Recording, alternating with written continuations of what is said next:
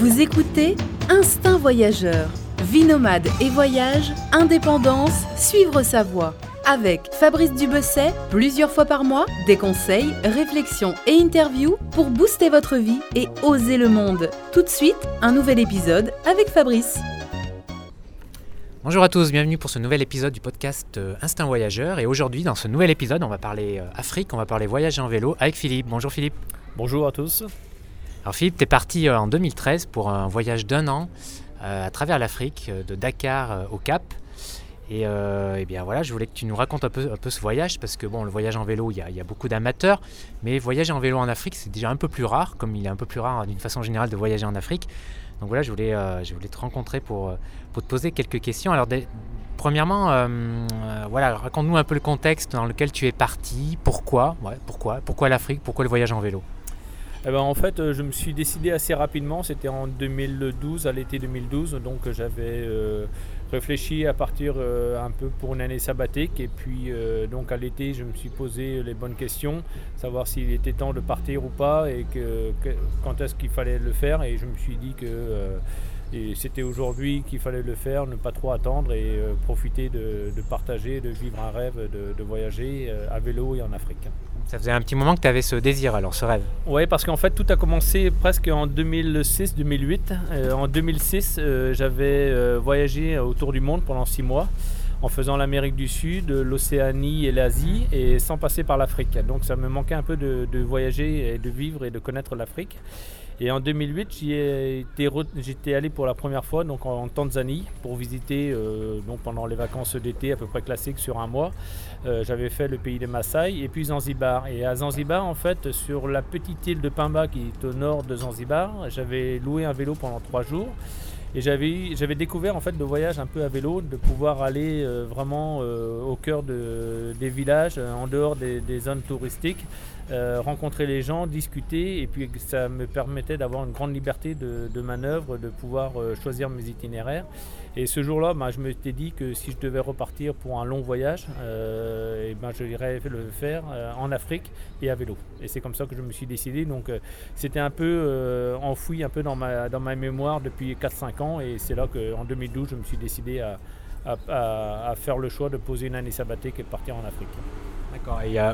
Pourquoi cette année-là, en fait, c'était un concours de. Ça te semblait bien, bien choisi ce moment-là euh?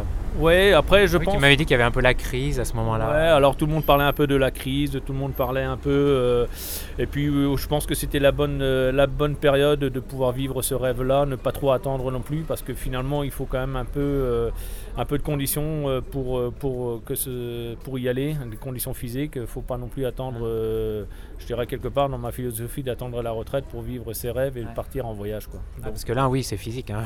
pour le coup, il faut être en bonne santé et en bonne, en bonne condition. Et alors, raconte-nous un peu le parcours, là. fais-nous rêver. Vas-y, raconte-nous par quel pays. Donc, tu as traversé 14 pays en un an. Donc, du... Après le, Sénégal, tu as fait, tu, tu es allé où? Bah, en fait, j'ai commencé à Dakar et euh, donc quand je suis arrivé en janvier 2013, c'était déjà un peu les événements au Sahel. Donc c'était déjà les conflits euh, au Mali qui, qui prenait forme. Euh, et quand je suis arrivé effectivement euh, donc en janvier 2013 euh, au Sénégal, c'était l'intervention Serval au Mali. Donc il n'était pas question de remonter sur le Mali pour aller visiter le, pays des Dogons comme je le souhaitais. Donc j'ai décidé de descendre vers le sud en longeant la côte atlantique en passant par la Gambie, la Casamance, passer la Guinée-Bissau qui n'est pas un pays où on y va facilement. Euh, Guinée-Conakry, et puis en fait arrivé à Sierra Leone. Donc ça faisait déjà trois mois et demi que j'étais dans l'ouest du continent, donc je me suis décidé à basculer sur l'Ouganda. Et puis j'avais euh, été aussi euh, un peu aidé par un ami qui tient une association pour une aide d'un pensionnat à Kagali en Ouganda qui m'avait pistonné, je dirais, pour y aller. Et donc j'y suis allé en Ouganda et puis je suis descendu par la Tanzanie pour revoir le Kilimanjaro, euh, le Malawi, le Mozambique et puis enfin le Swaziland qui est un micro-pays euh, entre l'Afrique du Sud et le Mozambique. Et de là j'ai repris un autre vol pour remonter sur les chutes du euh, Victoria et après j'ai retraversé le désert du Kalahari au Botswana, puis après le désert de Namib en, en, Namibie. Pour finir en fait au cap de Bonne-Espérance en Afrique du Sud. Ah, sympa le parcours. Là, tu es passé par euh, bah, les plus beaux coins d'Afrique, euh, surtout à l'est. là. Oui, oui, oui, tout à fait. Bah, en fait, j'avais dans mes préparatifs, j'avais un peu dans, dans mon imaginaire quelques flashs qui m'étaient revenus de faire Dakar et l'île de Gorée, Saint-Louis, le lac Rose au Sénégal. Je voulais voir aussi des, gorilles, donc je suis allé du coup en Ouganda ah, voir les gorilles, voir le Kilimanjaro, voir l'île de Mozambique aussi que je voulais absolument voir. Et puis après, les, fameux euh, chutes Victoria, euh, le désert d'Okamongo aussi, le delta d'Okamongo euh, au Botswana, c'était aussi quelque chose que j'avais en tête de, vouloir le faire. Les dunes du Nabib, les magnifiques dunes du Nabib, et puis après, derrière, terminer au Cap de Bonne-Espérance. C'était un peu les, les, gros spots que j'avais marqués sur la, carte de l'Afrique. C'est sans doute les, oui, les, plus beaux spots d'Afrique, là. C'est clair que ah, tu as dû te régaler là. Et alors, entre le moment où tu as décidé de, de partir et le moment où tu es parti, combien ça t'a pris la préparation, là, le, au niveau matériel, tout ça, plusieurs mois? Ben non, finalement ça s'est fait très très rapidement puisque j'avais déjà moi acheté un vélo euh, juste avant l'été 2012. Euh, donc j'avais pris un VTC assez basique. Hein. J'avais juste adapté un peu pour avoir un bon guidon, une, une, bonne selle et puis quelques sacoches. Donc j'avais déjà fait une dizaine de jours de préparation euh, à l'été 2012. Et c'est de là que je m'étais vraiment décidé à partir à vélo. Je m'étais dit que effectivement ça se faisait assez, assez bien. Mmh. Et donc quand je suis rentré en septembre de mes congés d'été, donc j'avais posé un, un congé sabbatique qui a été accepté.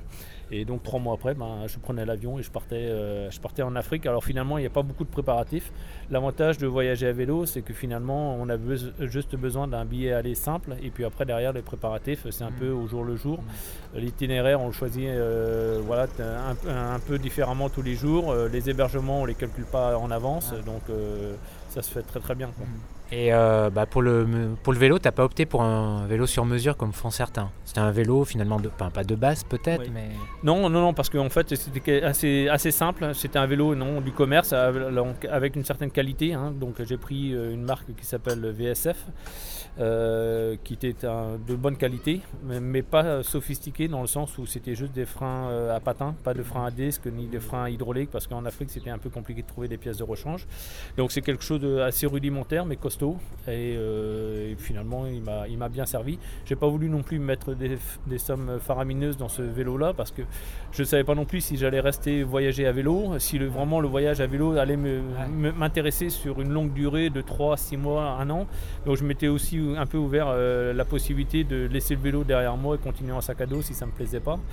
Euh, donc voilà, c'est pour ça que je n'ai pas voulu non plus mettre des sommes euh, astronomiques là-dedans. Et pour l'équipement, est-ce que tu as des équipements spécifiques, enfin plus par rapport aux conditions de voyage en Afrique ou non, c'était des équipements non, non, non, j'avais juste fait bien attention à mettre des, chambres à air et euh, de bonne qualité, et puis des enveloppes également euh, dites anti-crevaison, même si malheureusement, enfin voilà, j'ai eu une 14, crevaisons au total, ce qui sur un an de voyage n'est pas non plus énorme. Hein. Donc euh, finalement, c'est surtout là-dessus que j'ai fait, j'ai porté mon attention sur l'anti-crevaison. Et alors, quand on, moi, quand je pense, ce que je te disais juste avant, quand je pense voyage vélo en Afrique, on pense waouh, ça doit être physique avec la chaleur le manque d'eau, euh, tu vois, le, pauvre qui, pédale là sous, sous, un soleil de plomb. Euh, dans, le Sahel, mais tu me disais non, finalement, il fait pas si chaud que ça. Non, non, non. Je pense que sur l'ensemble, en fait, il faut. Euh, je dirais que presque les seuls préparatifs sur lesquels j'ai porté une grande attention, c'était de choisir le bon pays au bon moment et à la bonne saison. éviter de faire, par exemple, l'est euh, africain comme l'Ouganda aux périodes des pluies, parce qu'on se retrouve euh, facilement sous la douche avec ben, les, pistes qui deviennent impraticables, qui deviennent de à la glaise où on ne tient pas debout sur le vélo ou alors faire euh, éviter le Sénégal en pleine période d'été avec 45-50 degrés. Euh, donc voilà, mais donc il faut choisir les bonnes périodes au bon moment et finalement sur l'ensemble, hormis vraiment le Namibie et un peu le Botswana où là j'ai vraiment eu des 50-55 degrés sur la piste, le reste du temps je suis resté sur des conditions assez agréables, l'ordre de 25-30 degrés à peu près, un peu comme si euh, je faisais du vélo en France en été dans le sud de la France quoi à peu près. Ah c'est intéressant, hein. c'est pas forcément l'image qu'on a, euh, qu'on a, mais en effet, hein, ce qui est sûr, c'est qu'il faut euh, éviter la saison des pluies. Hein. Moi j'ai vécu au Nigeria et quand c'était la saison des pluies, c'est fou comme ça tombe, quoi. C'est assez incroyable. Donc ça, ouais, ça c'est une bonne chose à avoir en tête si, si, vous voyagez en vélo en Afrique. Alors dis-moi sinon le, au niveau du budget, alors combien as, tu sais combien tu as dépensé par jour, le budget moyen par jour? Oui, oui, oui, parce que je tenais un peu mes comptes quand même, parce que quand on part pour une année sabbatique, finalement, on n'a pas, on est à un budget enfin fixe, donc faut, faut, faire attention de ne pas trop en dépenser. Donc euh, moi, je suis, en fait, j'ai fini en moyenne à faire euh, aux alentours de 23 euros par jour euh, de voyage. Donc tout est compris dedans, les billets d'avion, les assurances. Il n'y a que le vélo que j'ai pas intégré dedans, parce que finalement, c'est quelque part, c'est un capital que je continue encore d'utiliser. Mais dans, dans l'ensemble, voilà, j'étais sur ce budget-là et j'ai très très bien vécu, puisque sur la fin, en fait, j'avais encore, euh, j'étais en dessous de 20 euros par jour euh, sur les trois derniers mois.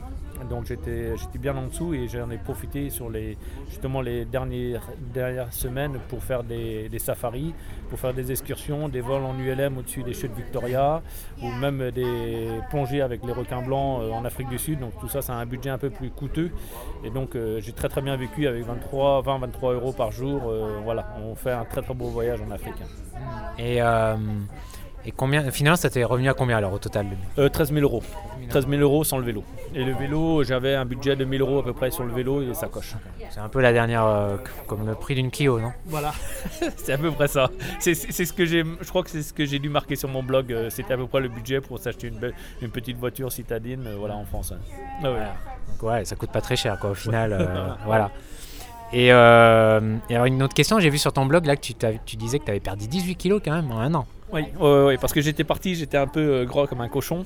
Euh, j'avais très bien vécu aussi avant de partir. Euh, non, non, mais effectivement, donc j'ai déjà une certaine corpulence et donc j'ai pas eu trop trop de mal à perdre les premiers kilos assez rapidement. Et au final, effectivement, entre le début et la fin, ouais, je suis revenu avec 18 kilos en moins. Mais après, ça s'explique assez facilement parce que finalement, je faisais 4-6 heures de vélo par jour sans faire plus d'efforts que ça. On finit par brûler de la calorie. On mange pas très sucré en Afrique, on mange pas très très gras non plus.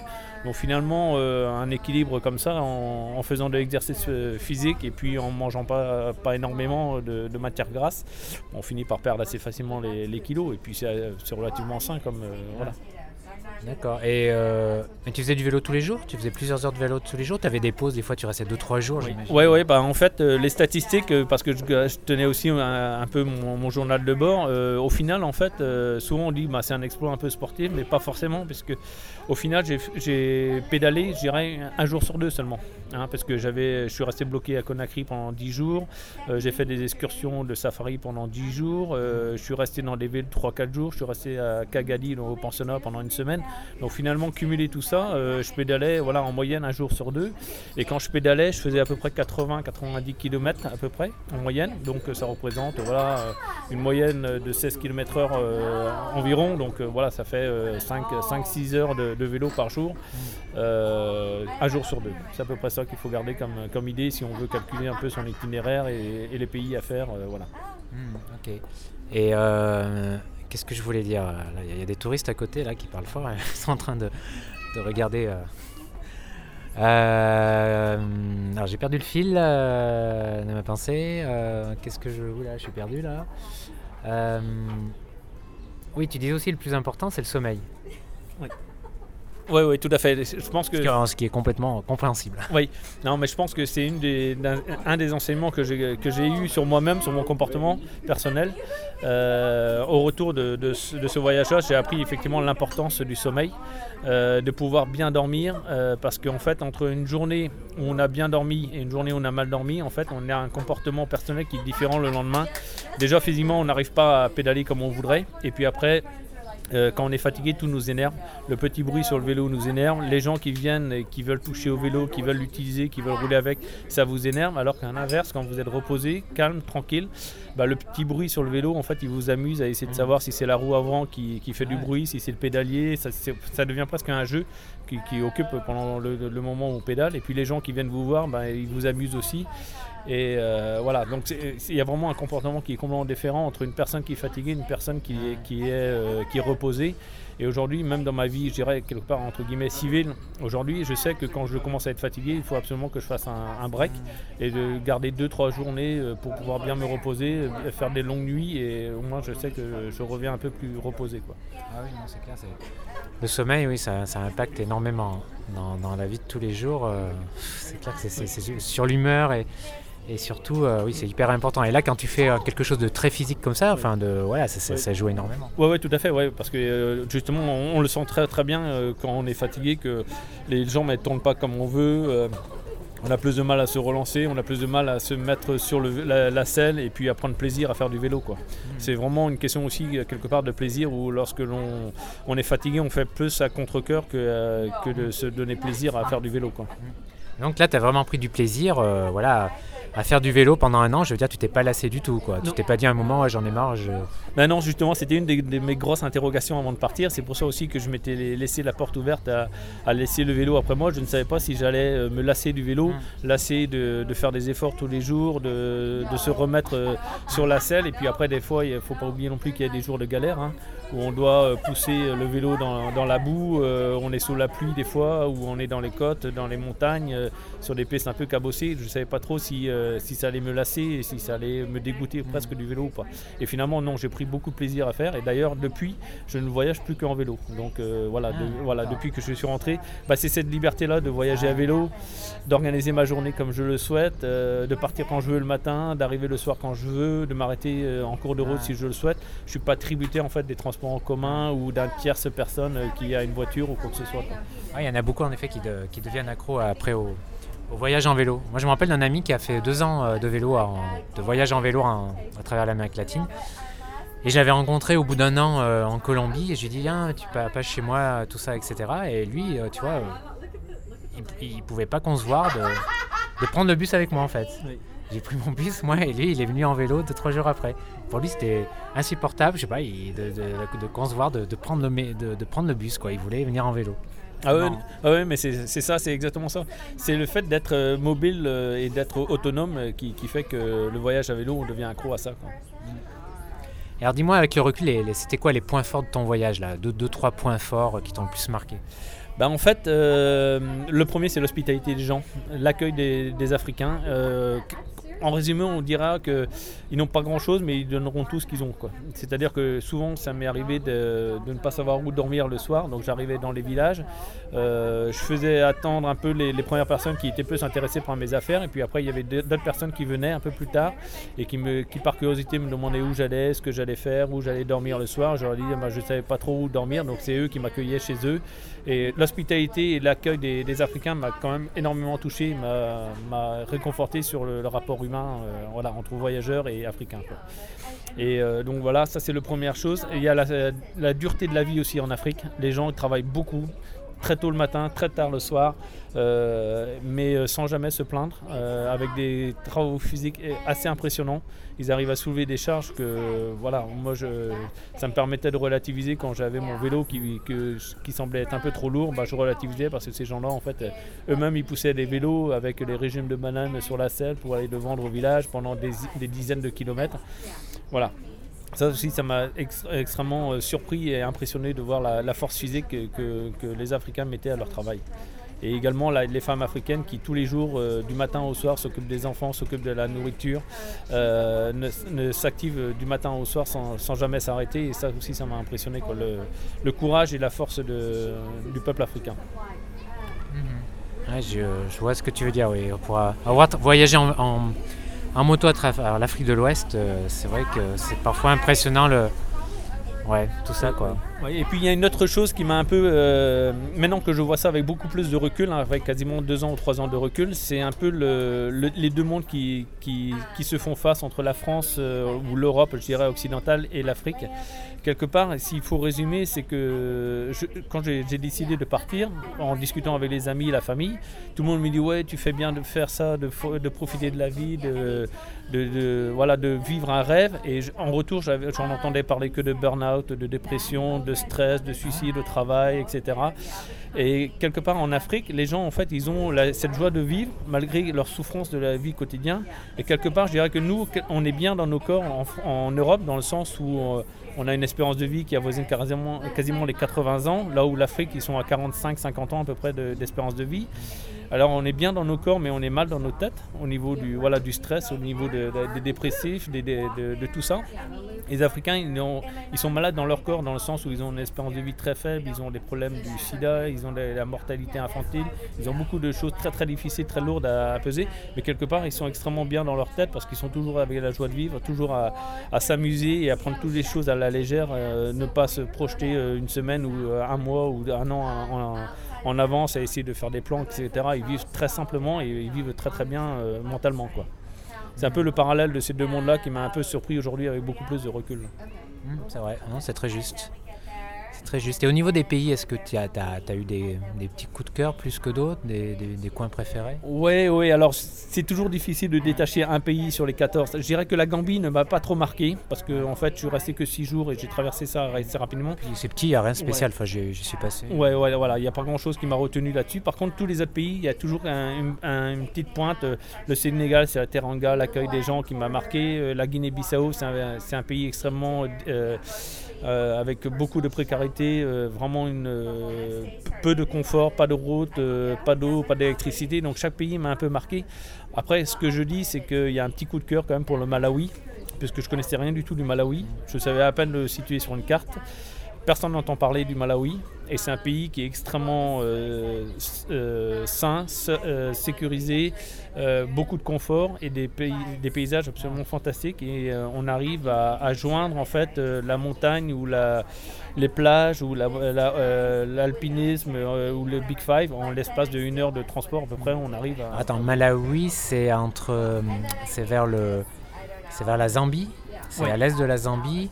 C'est un peu l'Afrique euh, avec des collines, l'Afrique verte. c'est ça. Voilà, c'est ça. Ça fait partie en fait du Grand Rift africain. Donc euh, le Grand Rift qui descend de la de l'Éthiopie en passant par l'Ouganda, euh, le Rwanda et qui redescend en fait sur le, Malawi, donc qui, qui, est effectivement coincé entre la Tanzanie, le Mozambique et la Zambie. C'est pas très loin du Rwanda. Voilà, c'est pas trop loin, non, non, tout à fait, c'est juste à côté. Et c'est un petit pays que personne ne connaît et qui est vraiment à découvrir. Quoi. Après les autres pays, voilà, euh, il y a les grands espaces de Namibie, de Botswana, il y a euh, la Tanzanie qui m'a marqué aussi, l'Ouganda aussi avec ses beaux paysages et puis le fait d'avoir été au cœur de l'Afrique en restant une semaine au pensionnat de Kagali. Donc voilà, chaque pays m'a marqué quelque part. Mais après, il y a un petit coup de cœur, c'est le Malawi que j'aime euh, faire découvrir aujourd'hui. L'année passée, j'étais allé en Zambie, euh, mais bon, j'ai pas eu le temps d'aller au Malawi, mais c'est vrai que ça avait l'air, euh, ça avait l'air intéressant. Je regardais dans un guide, ça avait l'air vraiment chouette. Et il y a des réserves naturelles aussi en Malawi? Oui, oui. Là, ils, sont, ils ont fait la réintroduction en fait, des lions il y a une dizaine d'années. Donc maintenant, en fait, dans un des parcs du sud du Malawi, ils ont le Big Five. Donc en fait, euh, donc, bon, j'y suis pas allé jusqu'à ce parc-là, je ne me rappelle pas du nom d'ailleurs, mais qui est pratiquement à la frontière avec le Mozambique. Par contre, euh, je suis allé en fait dans une petite île qui est au milieu du lac Malawi, qui est pour moi quelque part le paradis en Afrique. Ah Ça s'appelle Likoma, c'est un, un, bonheur absolu. Des plages merveilleuses, des gens adorables. Euh, et vraiment cette notion de, coin perdu, de, paradis perdu, c'est voilà, Likoma résume tout ça. Quoi. Comment tu dis? Likoma. Voilà, et donc il suffit de taper un peu sur Google L-I-K-O-M-A. Intéressant. Bah écoute, euh, je note ça si je reviens dans le coin. Euh, mais c'est vrai que cette région-là, de manière, euh, ouais, l'Afrique de l'Est. Moi, je connais assez bien l'Afrique de l'Ouest. L'Afrique de l'Est, beaucoup moins parce que je connais que la Zambie. Mais ouais, toute cette région-là, au niveau nature, au niveau site, c'est grandiose, quoi. Ouais, tout à fait. Et puis après, effectivement, il y a un peu plus haut, il y a aussi la région des mille collines qui est un peu à cheval entre le Rwanda et puis le sud de l'Ouganda. Là, on retrouve les gorilles euh, de Biwindi, euh, qui avaient été mis en valeur, euh, par Diane Fossé dans les années 80 avec le fameux film Les gorilles dans la. La brume. Donc, oui, donc il y, a des très très beaux paysages à découvrir en Afrique. Ça aussi, ça m'a marqué énormément. Et avec le recul, qu'est-ce que tu ferais différemment? Euh, ah, je, je sais pas trop parce qu'en fait euh, j'ai du mal à je sais pas. Honnêtement euh, voilà c'est une question j'arrive pas à avoir des regrets ou avoir des sur ce voyage là ou à se dire peut-être je ferais autrement aujourd'hui si j'avais un peu plus de temps je ferais peut-être des partenariats ou des, des, parrainages avec des écoles en France pour leur faire vivre un peu plus le voyage en direct voilà, mais ça, il m'aura fallu un peu plus de temps pour organiser ça avec des amis qui sont professeurs des, des, écoles. Mais voilà, mais dans l'ensemble, non, j'ai vraiment pas de regrets. Voilà, après, il faut faire des choix sur la route, de choisir des pays, d'autres euh, laisser un peu. Euh, mais ça fait partie du choix du voyage, mais c'est pas des regrets. Quoi.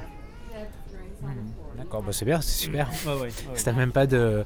Parce que souvent on pense, ouais, j'aurais dû faire ça, ça, ça, mais non, finalement, le, enfin, le voyage en, lui-même au niveau euh, logistique, finalement, euh, pas de souci, quoi. Et ça s'est bien passé, euh, voilà. Tu... Oui, oui, oui, oui. Après, euh, effectivement, il y avait quelques. Voilà, euh, le, le voyage, voilà, le voyage à vélo donne la liberté de- de- d'aller un peu où on veut. Après, il faut être aussi un peu prudent à vélo parce qu'on est aussi assez vulnérable des conditions euh, climatiques. Par exemple, quand j'étais dans le désert de, de Namib à 50-55 degrés, il fallait être un peu vigilant d'avoir suffisamment de réserves d'eau, de ne pas. euh, et puis, il n'y a pas beaucoup de, passages. Donc, euh, si je faisais une chute, euh, j'étais pas sûr de trouver des personnes pour me secourir facilement. Donc là, il faut être un peu plus prudent. Et puis dans certains pays, comme par exemple la Casamance ou le Mozambique, il y avait des zones de rebelles ou des coupeurs de route. Bon, bah là, dans ce cas-là, on ne prend pas non plus trop de risques. hein. On met le vélo sur le toit d'un bus ou d'un transport en commun. Et puis on passe la, zone un peu de rebelles euh, assez, plus facilement et de manière sécurisée. Et avec le recul, là, deux, trois ans après, finalement, euh, qu'est-ce que tu retiens vraiment de ce voyage? Euh, Qu'est-ce que ça t'a apporté? Voilà, enfin, qu'est-ce que tu. Deux, trois choses vraiment que tu retiennes, que tu retiens euh? Bah, en fait, déjà la première fois, enfin la première chose, c'est de l'avoir fait, d'a- d'avoir été au bout de mon, de envie. Ça, c'est une première chose. Donc, on gagne beaucoup en confiance en soi, je dirais. Même si, par défaut, pour y aller dans ce d'aventure-là, faut déjà partir avec une certaine base. Mais voilà, euh, tout ce que j'avais un peu imaginé de faire, tout ce que j'avais imaginé d'aller jusqu'au bout de l'Afrique avec le vélo, finalement, j'ai réussi à le faire. Et ça, il y a un certain retour sur la confiance en soi. Quoi. De se dire, bah, ça, au moins, je l'ai fait. Euh, et puis euh, après, ben voilà, c'est- un peu aussi essayer de faire partager l'Afrique, l'amour de l'Afrique à d'autres personnes. Donc voilà, entre autres en discutant avec toi aujourd'hui et avec tous les, les blogueurs qui seront sur, sur la toile, d'essayer de montrer qu'il y a un- une autre euh, vision de l'Afrique que juste celle que l'on peut voir dans les actualités qui sont souvent dramatiques et que voilà l'Afrique c'est pas que ça. Il y a, il y a vraiment un pays il y, a des, il y a des pays à découvrir il y a des continents à découvrir et que euh, voilà il y en a 54 pays en, Afrique et ils ne sont pas tous euh, montrés du doigt euh, dans les actualités. Il y a d'autres choses à découvrir donc faut voilà faut aussi savoir ouvrir son esprit et aller passer les préjugés qu'on peut avoir sur certains certaines histoires ou certains pays et aller à cette découverte là D'accord. Et j'imagine que là, tu serais prêt à, partir pour un autre voyage en vélo. Oui, oui, complètement, ouais, tout à fait, oui. Si, si, si on me demande demain, euh, voilà, tu es prêt à repartir, ouais, euh, je, mettrai encore moins de temps que la dernière fois, c'est-à-dire que voilà, du jour au lendemain, je suis capable de repartir s'il faut repartir, parce que voilà, euh, entre autres en Afrique, euh, parce qu'il y a encore d'autres paysages à découvrir, il y a encore d'autres pays à découvrir, par exemple toute la partie Égypte, Éthiopie que j'ai pas fait, parce qu'à un moment il faut faire des choix, bah, c'est aussi des, idées, ou même Madagascar que j'ai pas, pas fait non plus, et que je voudrais bien un jour visiter à vélo également. Quoi. Donc voilà, oui, je suis tout à fait prêt à Tu repartiras en Afrique. euh, voilà, euh, donc euh, cet été je pars pas en Afrique, je pars en Asie centrale faire la route du Pamir entre le Tadjikistan et le Kyrgyzstan, à vélo encore. Mais oui, oui, demain s'il faut repartir en Afrique, ouais, ça me ferait encore plaisir de repartir en Afrique, il y a encore des choses à découvrir. hein. C'est clair, mais là, c'est sympa cet été-là, ce que tu vas faire. C'est dans quel pays? Donc c'est en Ouzbékistan? Non, non. En fait, euh, je vais partir de Dushanbe, euh, donc qui est au Tadjikistan, et je vais remonter en fait jusqu'à la route du Pamir, la célèbre route M41, que beaucoup disent que c'est l'une des plus belles routes à faire, en plus à vélo. Donc c'est en fait euh, une route qui suit des vallées aux alentours de 4000-4500 mètres d'altitude. Et euh, donc c'est une vallée qui, qui, se- qui passe entre des sommets à 6000 ou 7000 mètres d'altitude, enneigés, avec des, images et des paysages absolument fantastiques. Et après, après ça, en fait, je vais redescendre sur le Kyrgyzstan pour finir à Bishkek, en passant par les plaines du Kyrgyzstan, les plaines vertes du, du Kyrgyzstan. Quoi. Là, ça va être physique parce que c'est en altitude. Ouais, là par contre, c'est encore plus physique, quoi, parce que là, ça, ouais, là, je vais monter jusqu'à des cols à 4003 et 4650 mètres. Là, ça va ramer là. Ouais, là, ça va ramer, donc je suis en train d'essayer de m'entretenir un tout petit peu là. Euh, J'ai un peu de mal, mais euh, ouais, ouais, il faut que je m'entraîne là. Il faut clairement avoir un, un minimum de conditions physiques, surtout que là, je vais partir 6 semaines, donc je vais attaquer de suite et je vais pas avoir le temps de, de- de me faire, euh, de me faire le, le- le physique sur la route directement comme j'avais pu le faire en, en Là, Afrique. ça, ça va être vélo-vélo quoi. Ouais, là, ça va être vélo, euh, voilà, ça va être sportif. Ouais. Ouais, tu vas peut t'arrêter parce qu'en 6 semaines, t'as pas trop le temps. quoi. Non, non, voilà. Bah, donc, euh, bon, j'ai calculé un peu mon itinéraire pour faire une moyenne de 50-60 km par jour. Mais oui, oui, ça va être un, ça va être un, un gros morceau. Quoi. Mais c'est un challenge à la fois, mais c'est aussi euh, la découverte des paysages absolument fantastiques. hein. Clairement, euh, l'Asie centrale, pour ça, c'est époustouflant. hein. Et pour terminer, Ouais, pour terminer, qu'est-ce que tu dirais à ceux qui, qui, euh, bah, qui, qui évitent l'Afrique euh, Parce que tu sais, par exemple, les tours du monde. Alors, les tours du monde, c'est très classique. hein. Ceux qui font un tour du monde, souvent, on retrouve un peu les, les- les mêmes. euh, les mêmes euh, itinéraires. Oui. Parce que, bon, souvent, et c'est vrai parce que le, le- le- cet itinéraire-là, le classique, euh, alors Inde, Inde en option, Asie du Sud-Est, Océanie, Amérique latine, c'est souvent le moins cher pour les billets tour du monde.